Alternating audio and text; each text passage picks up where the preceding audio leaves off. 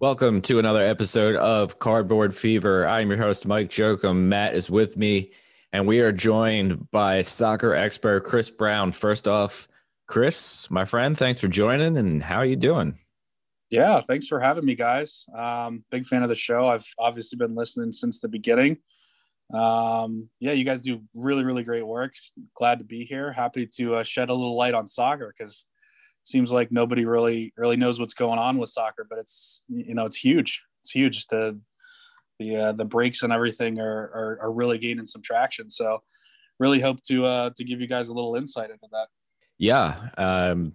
I don't know where to start. So let me start with a broad question here.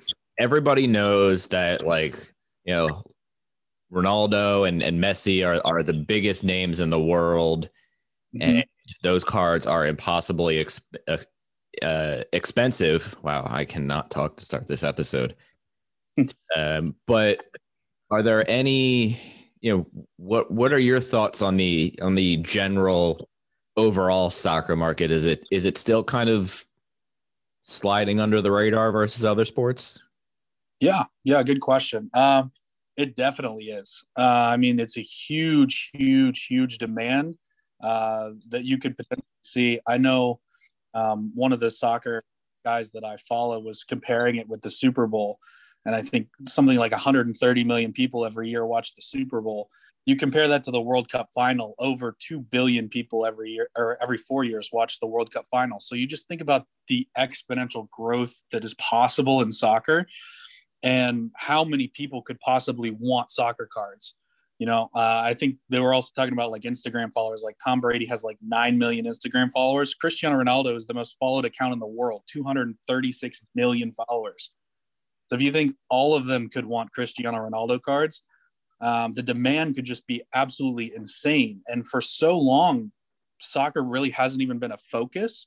So they really haven't produced that many cards. You know, there's not, you know, 6 or 7 different soccer releases every year for each league. It's like 1 or 2. I think MLS is getting a second one this year. So, I mean, they really don't release very many cards. There's potentially a huge demand for it. And I mean, you're starting to see the soccer card market really pick up some steam here the last 6 months, even 3 months. And I mean, some of this stuff changes by the week. So, yeah, I mean, it's definitely going under the radar. I think a lot of people are starting to pick up on it, some of the bigger stuff, but there is so much stuff out there that is so underpriced that you can definitely get your hands on if you know what you're doing. So what else? So MLS, is this the first year MLS has come out with the Topps MLS? Was it? I think it was Topps, right? That you sent me. Yes. Yeah. So they've had cards going all the way back to the start of MLS in 1996, I think. They just aren't super popular. They haven't really produced them on a massive scale. They've had different. 2014, they had a Topps Chrome. They've had Topps Stadium in 2018. Like they've had some of the other top brands that you recognize from some of the other sports. And this year we're getting a Topps and a Topps Chrome. So, and I think they had a Bowman last year as well. So they're starting to kind of figure out the MLS market. But in all honesty, that's even a small market compared to the bigger names over in Europe. Kris, you mentioned that there's a lot of good stuff out there to get your hands on that's undervalued. Yeah, that's undervalued if you know what you're looking for. Mm-hmm. So someone like Mike, who has no clue what he's looking for, help someone like him out. What should he be looking for? Yeah, good question. So I mean, definitely stick to the names you know. I mean, Cristiano Ronaldo and Lionel Messi, their base rookie cards are incredibly popular, so they're really skyrocketing. But I mean, there's other bigger names out there. Like David Beckham has started to gain some traction recently. Thierry Henry is a lot of people know. So I mean, there's people know, I think, soccer names, and really you can get your hands on pretty much. I mean, there's Pele cards out there. Maradona cards are out there. It's tough to find really old stuff now, but I mean, especially some of the newer legends. And also you got younger guys coming up like Mbappe. A lot of people know Mbappe. Erling Haaland has really come on the scene in the last few years. Some really, really bright young guys that are starting to get some big releases in, you know, Topps Chrome and stuff like that. So, I mean, there's you do have to know at least a few of the soccer names, but realistically, you don't have to know every soccer player. You don't have to follow the French third division to really make any money off of this. It's not like baseball where you have to know every minor league player out there. You just really need to know some of the bigger names. Ansu Fati is a bigger one. So yeah, there's a ton of young prospects that are kind of coming up and coming. So who's a in your opinion, who's a lesser known player that you think is going to explode in value over the next year or so? Yeah, good question. So really with the soccer card market, it's a bunch of the older stuff that people are going to get to first. That's going to go up. Like you saw the Messis and the Ronaldos go up. You're starting to see the Beckhams and the Henrys go up. So some of the older stuff is going to really shoot up first. The younger prospects, I mean, people can kind of wait on them a little bit because there's just so much to invest in soccer that, I mean, really you can't buy at all. Like, let's be honest, we don't have, an unlimited amount of money. So I think the older stuff is going to shoot up first. And then once that market gets saturated, you're going to start to see some of the younger guys come up. As far as some really good young prospects that definitely explode, Ansu Fati is definitely one of my favorites. I think Erling Haaland is kind of out of the box now. I think people kind of know that he's going to be really, really good. I'm trying to think. Mason Greenwood is a really good young player. I actually have a few shares of Eduardo Camavinga, who's a much lesser known player. He's a midfielder in France, and he's only 18 years old right now. But I mean, yeah, there's a ton of stuff out there that they could really go up. And American players too. Serginho Dest at Barcelona, Weston McKennie at Juventus, Christian Pulisic at Chelsea, and Gio Reyna at Dortmund are the big ones. So really any of the American kids that are coming up are also good investments in my opinion. So one guy I wanted to ask you about who is a Philadelphia area born guy. He is now playing for FC Red Bull Salzburg, but played for the Union a couple of years ago. Yep. And the U.S. national team, you probably know where I'm going with this. Brenden Aaronson. Yep. I grabbed a couple different variations of his rookie card from the box I bought off of you a month or so ago. So what do you think about this local to me soccer player who's now playing wherever Salzburg is? Yeah. So yeah, Salzburg is in Austria, I believe. Yep. They play. I knew that.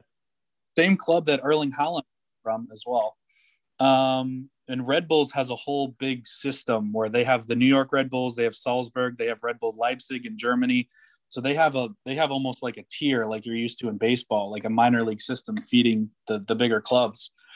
As far as Aaronson goes, I mean, yeah, obviously a great young player. He's already scored two or three goals over in Austria, starting with the first team. He's also an American head coach in Jesse Marsh, which is one of our best coaching prospects from a U.S. perspective. But he's really starting to break out. If we had had more U.S. games last year, I think he would have played a little bit more for the U.S. national team. So definitely moving forward, he's one to watch. But the midfield for the U.S. is just starting to get loaded. I mean, there's, 4 or 5 guys that are at world-class clubs now to where, I mean, it's not even enough to be playing in Europe anymore. You have to be playing for a really world-class club. So he's still a younger guy. I think he's only maybe 20 years old. He definitely has the talent to break out.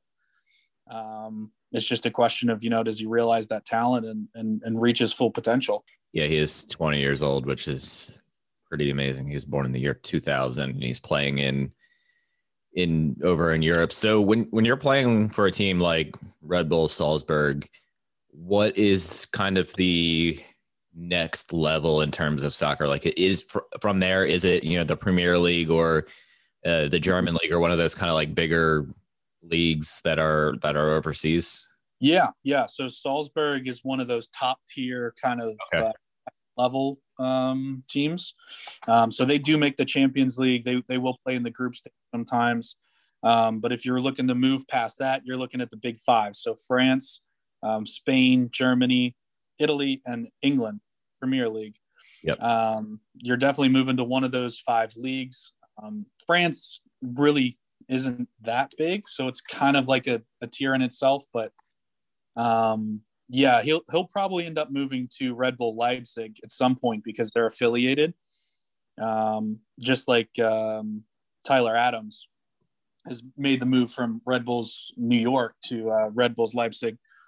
So yeah, you're kind of looking at one of those big five leagues and moving up that way.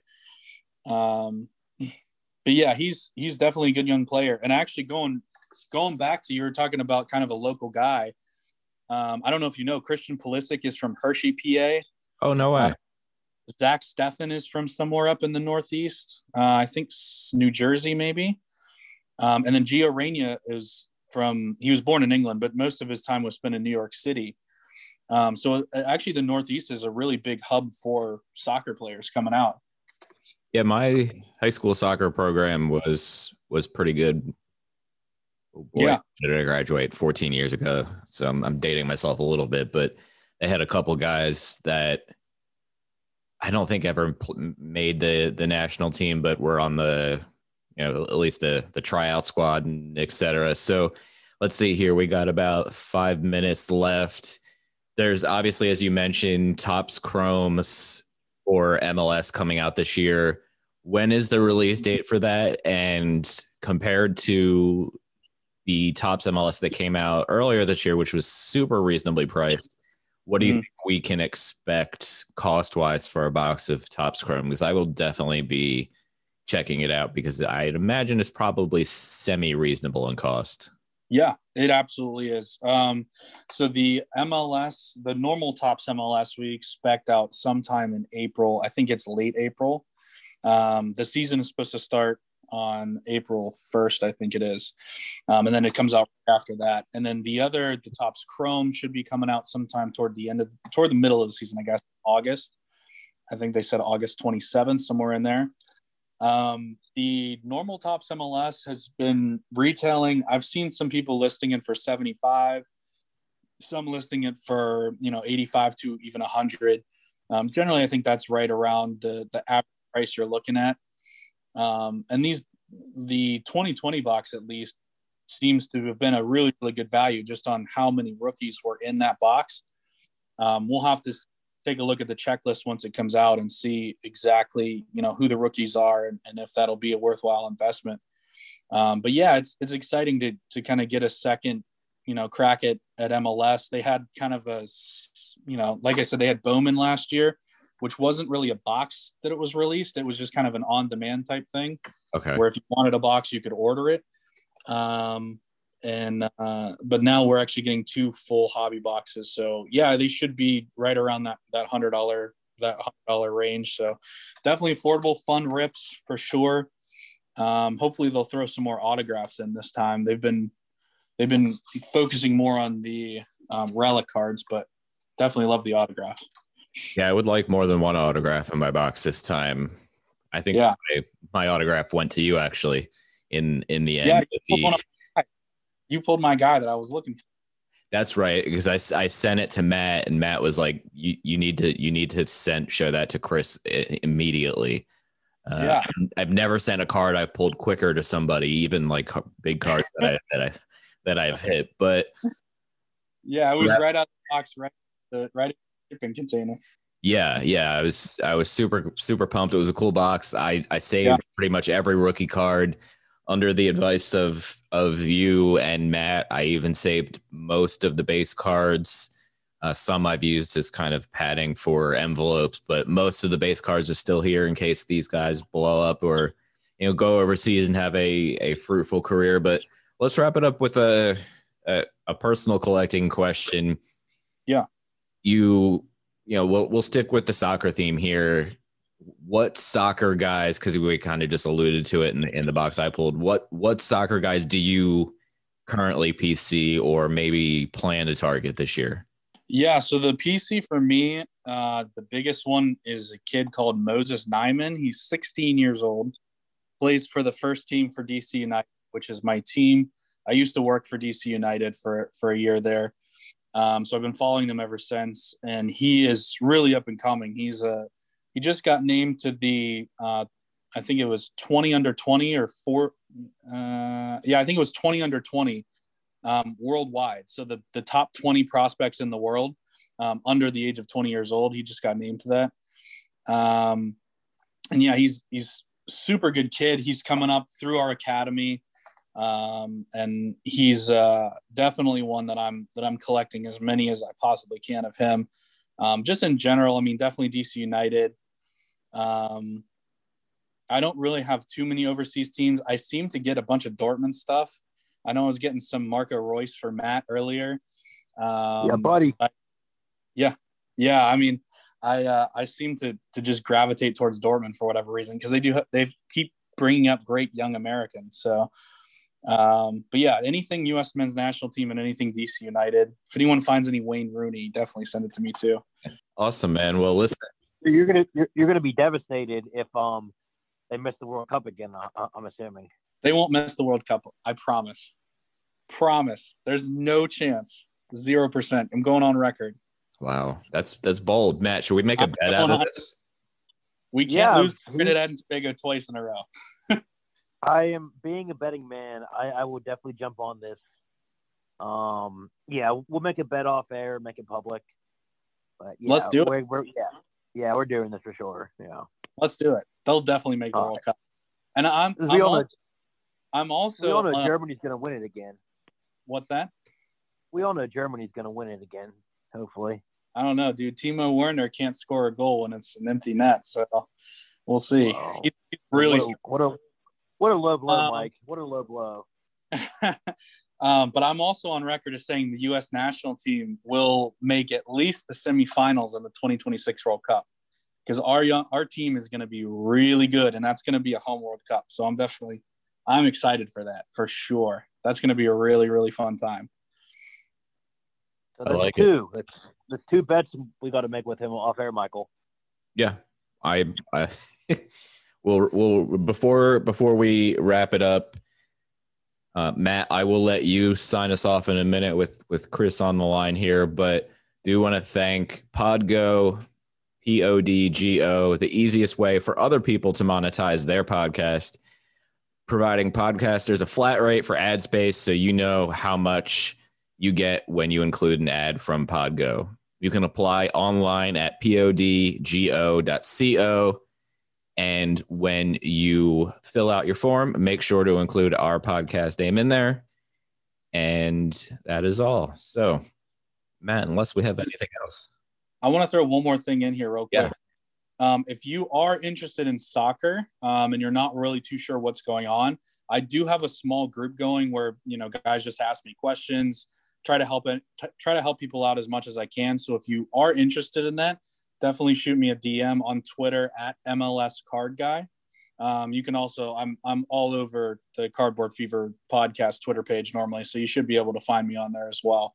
I just wanted to throw that out there if anyone's interested in soccer. Yes, Kris is a great follow. Has helped me kind of figure out soccer since I bought that first box a month or two ago, whenever that was. So check him out. I'll make sure to put his Twitter handle in the show notes for the podcast as well, and tag him in the social media when the episode comes out on Monday. So Kris, I appreciate the time. It's been fun learning a little bit more about soccer. I've tried for many years to learn and just always get sidetracked with everything else going on in the world. So I definitely appreciate it. But with that, I will let Matt go ahead and sign us off for the week. Yeah, definitely. And I think it'll also be like Kris said, his expectations for U.S. soccer are pretty high. So I think it'll be easier for people in this country to get more into soccer with the national team itself being better. Looking forward to that as well, although I'm still sticking to my bet because I'm a betting man. Why would I not? We want to say thank you to taking time out of your busy night, to join us on the show. And with that, let's keep living the dream and living the hobby.